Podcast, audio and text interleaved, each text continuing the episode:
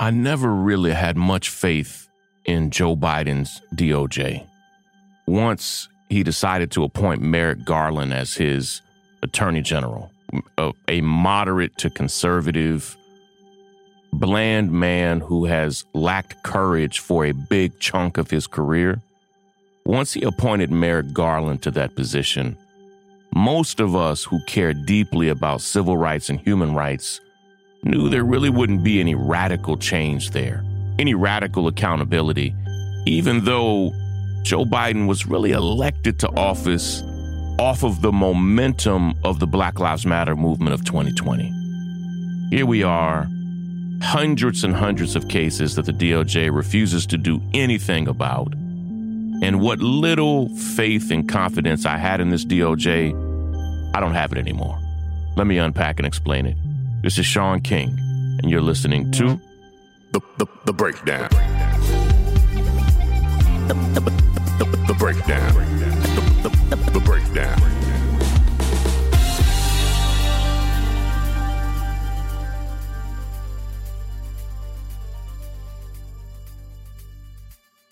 I have multiple friends, people that I have known for years and years, who now work at the DOJ. Many of them have worked there at the DOJ since the beginning or near the beginning of the Biden administration. And without fail, all of them tell me that their time at the DOJ has been maddening, has been full of moments where they thought and hoped Merrick Garland would step up in ways that he hasn't and that day in and day out, they are asking themselves if the time and effort that they're putting in is really worth it.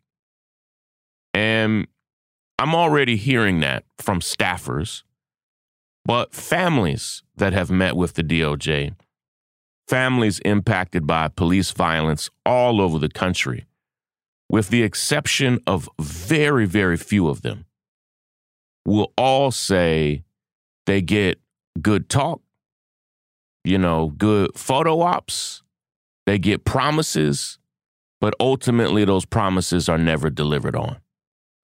And we've seen this before. And, and here's the thing. I just I just had to put all my cards on the table. We always knew that Joe Biden was the modern day father of mass incarceration. We always knew that we always knew that Merrick Garland was about as conservative and moderate of a person that a Democrat could ever appoint to the role of Attorney General. When President Obama, if you don't remember this, when President Obama nominated Merrick Garland to be a Supreme Court justice, it was almost as a joke. It was done almost as a dare what President Obama did was appoint the literal most moderate to conservative Democrat available to dare Republicans to not vote for him. And they didn't. They turned him down too because people were pissed. At that time, there had never been a black woman on the Supreme Court. And this, we believed, was going to be President Obama's last nomination. And when he nominated a bland, moderate to conservative white man, people were like, what the hell? You may not remember, there was massive frustration.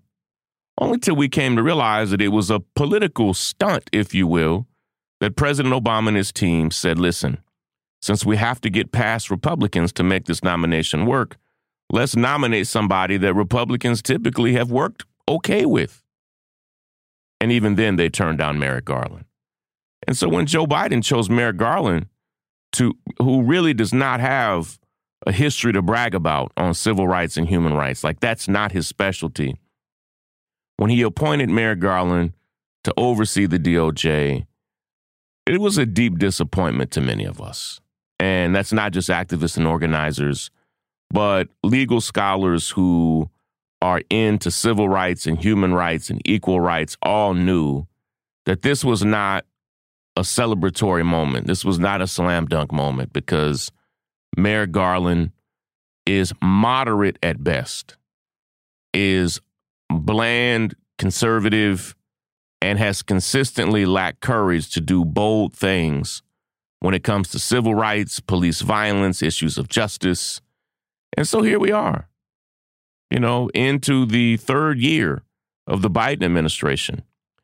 And I can really count on one hand the number of police violence cases that the DOJ has taken up and actually done something about. And the two most significant cases that they did something about were two cases where police had already been prosecuted. As you may recall, they also decided to prosecute the officers who killed George Floyd, and they decided to prosecute the men who murdered Ahmaud Arbery. Well, those men had already been skillfully prosecuted. Like, thank you for doing what has already been done. God bless you for that. But those men had already been skillfully prosecuted in Minnesota and in Georgia and successfully prosecuted and convicted. So, yay, that the DOJ had the courage, the guts to do what had already been done. But I can literally name 500 cases. I'm, I don't mean that theoretically. I can name more than that. I can name hundreds and hundreds of cases that we have all, me and others, have already formally recommended to the DOJ that they refuse to do anything about. It makes no sense. Cases from literally the 1950s, 60s, 70s, 80s, 90s, 2000s, 2010s, and 2020s. We're talking about a 70 year period where we've said, listen, there is no statute of limitations on murder. And here are cases you should take up from the 50s, from the 60s, from the 70s, 80s, 90s, 2000s, all the way to today. And they refuse to do anything about 99% of those cases, even though they fall within their scope of severe, blatant civil rights violations that happened. Let me unpack and explain it right after the break. We have a quick word from some of our sponsors, and I'll be right back. Stick with me. The, break, the breakdown. The, the, the, the. The,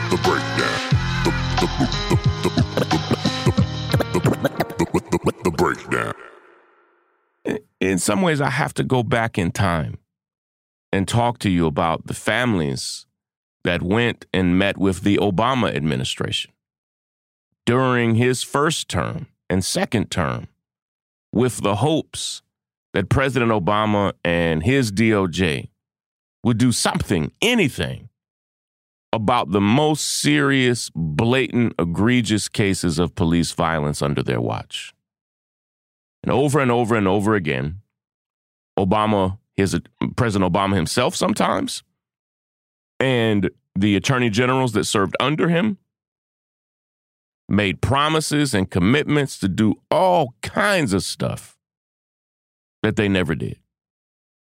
They made promises to exonerate people that they never exonerated, to release people that they never released, to free people that they never freed, to charge people that they never charged. And we were told, and I've told this story many, many times, we were told that the Obama administration up until the final month of his term, believed so surely that Hillary Clinton would defeat Donald Trump that they believed they were going to be able to hand over these hundreds and hundreds of cases, thousands of cases when it comes to people that they committed to in prison whose petitions had been recommended to them that they never did anything about. Thousands of people, thousands of families believed that the Obama administration was going to do something about their case and nothing happened. And the Obama administration, behind the scenes, was telling people, and they rushed to do a lot before President Obama left office in that few months after Donald Trump was elected, but literally left behind thousands and thousands of cases. They told people behind the scenes that in part, it was a gross miscalculation because they believed that there would be a one for one carryover to Hillary Clinton and her DOJ that they thought would take the recommendations of the Obama administration. Well, Donald Trump won. So then there was a four year basically gap or break in anything the DOJ did around the issues of police violence. Those cases were all then given to the Biden administration, which has done next to nothing. I mean, it is minuscule what the Biden administration has done on these issues. And it really starts with Joe Biden and his Attorney General Merrick Garland. And anytime we push behind the scenes, we're always told that these are Merrick Garland's decisions. The inaction is up to him. Because there are some good people that are working for the DOJ.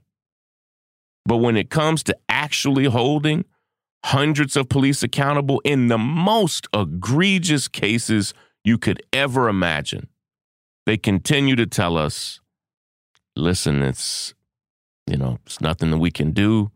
It's not up to us. It's up to the attorney general. It's up to the administration to make these things a priority. And so here we are. And now Joe Biden is up to his eyeballs in classified documents that he has apparently all over his home and office and every everything else after Democrats roundly said, why in the hell would anybody have these types of documents in their office? Now Biden has them all over his offices and home and garage and library. It's foolish.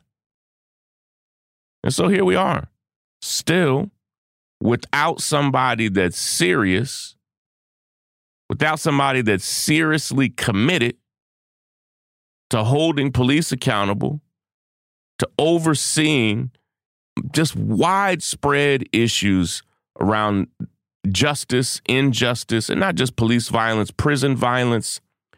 And they've done some systemic things behind the scenes, but it had it's not leading to deep change. It could, but it isn't. Because they're not doing a lot of deep stuff. They just aren't. And no, I'm not surprised. And that's the first thing people always be like, what are you surprised? No, it's not. I'm not surprised. I'm just frustrated. I'm not surprised. I'm just disappointed. Because what I know is people need our votes like crazy. And if we don't show up to vote in epic numbers, they lose. But then we don't get an epic commitment once you win. Like I'm I'm looking for a commitment to match our effort to get your ass into office. I got a lot of cases that I'm thinking about, and I'll I'll be on here cussing and yelling if I start to name them. But every of the all of the most egregious cases of police violence in our lifetime, the DOJ has a mandate and an opportunity to do something about it. And they're not. And how you choose to ignore things shows your priority as much as how you choose to focus on something. So they literally have tens of billions of dollars to fuel this war going on in Ukraine. And God bless those people. I, I hate what Russia is doing in Ukraine. But, like, if you're going to do that, okay. If you're going to do that, do that and keep your promises to us, or don't do either, or do both. But what's going on right now is only going to breed more and more and more frustration when it's clear that when you have a priority, you do something about it. They didn't really do shit about voting rights that they could have done when they actually still controlled Congress. And they've hardly done anything on the issues of police violence and injustice, particularly on specific cases. And here we are. Same old, same old stuff. This is why people say they're not voting. This is why people say they're done with politics. And then people decide to break the mold and vote. And they break the mold and vote. And the things that they were told are going to happen don't happen. Listen, I'll be right back here tomorrow. I'm thinking today about the family of Tyre Nichols and so many others who are still dealing with police violence, brutal, fatal police violence all over the country. Take care, everybody. Break it down. the break, the break, the break, the break, the break, breakdown. I'm Tiffany Hawkins. I'm Alan Boomer. And we are the Momentum Advisors. Every single week, we talk about wealth management, personal finance, and entrepreneurship. We are financial advisors by day, we're entrepreneurs by night. We're building wealth for ourselves, and we want to make sure that you understand how to build wealth in your own family. Tune in for shows like Is Your Money Racist, Retirement Savings, Investment 101. We literally run the gamut on all the things that you need to know about financial wealth, creating a legacy for your family, and really just wealth creation as a whole. What we find is that these conversations are happening, but they're not happening as much as they need to in diverse communities. And so we're bringing a new voice, a new amount of energy, and we want you to tune in. So we bring the tips, we bring the strategy, and we always bring the good news. So make sure you tune in every week to the Momentum Advisors. There's something for everyone.